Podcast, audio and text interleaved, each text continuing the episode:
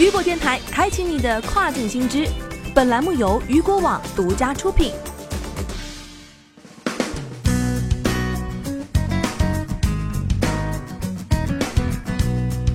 Hello，大家好，欢迎大家收听这个时段的跨境风云。接下来将带您一起来了解到的是，美国超级星期六零售额或达三百四十亿美元，超过黑五。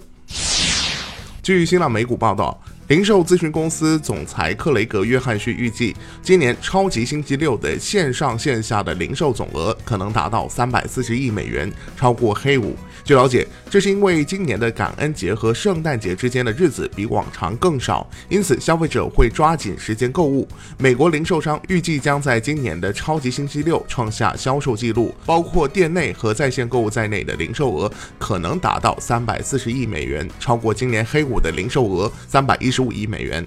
公开资料显示，超级星期六是指圣诞节之前的星期六，今年是十二月二十一号，即本周六。近年来，美国超级星期六的购物者客流量大幅增加。据了解，根据 Adobe 收集的数据，黑色星期五期间，购物者在网上花费了七十四亿美元，是有史以来第二大的网购日子，仅次于去年网络星期一的七十九亿美元。另外，据 Adobe 数据显示，美国网络星期一的购物者在网上的支出达到了创纪录的。九十四亿美元，同比增长百分之十九点七。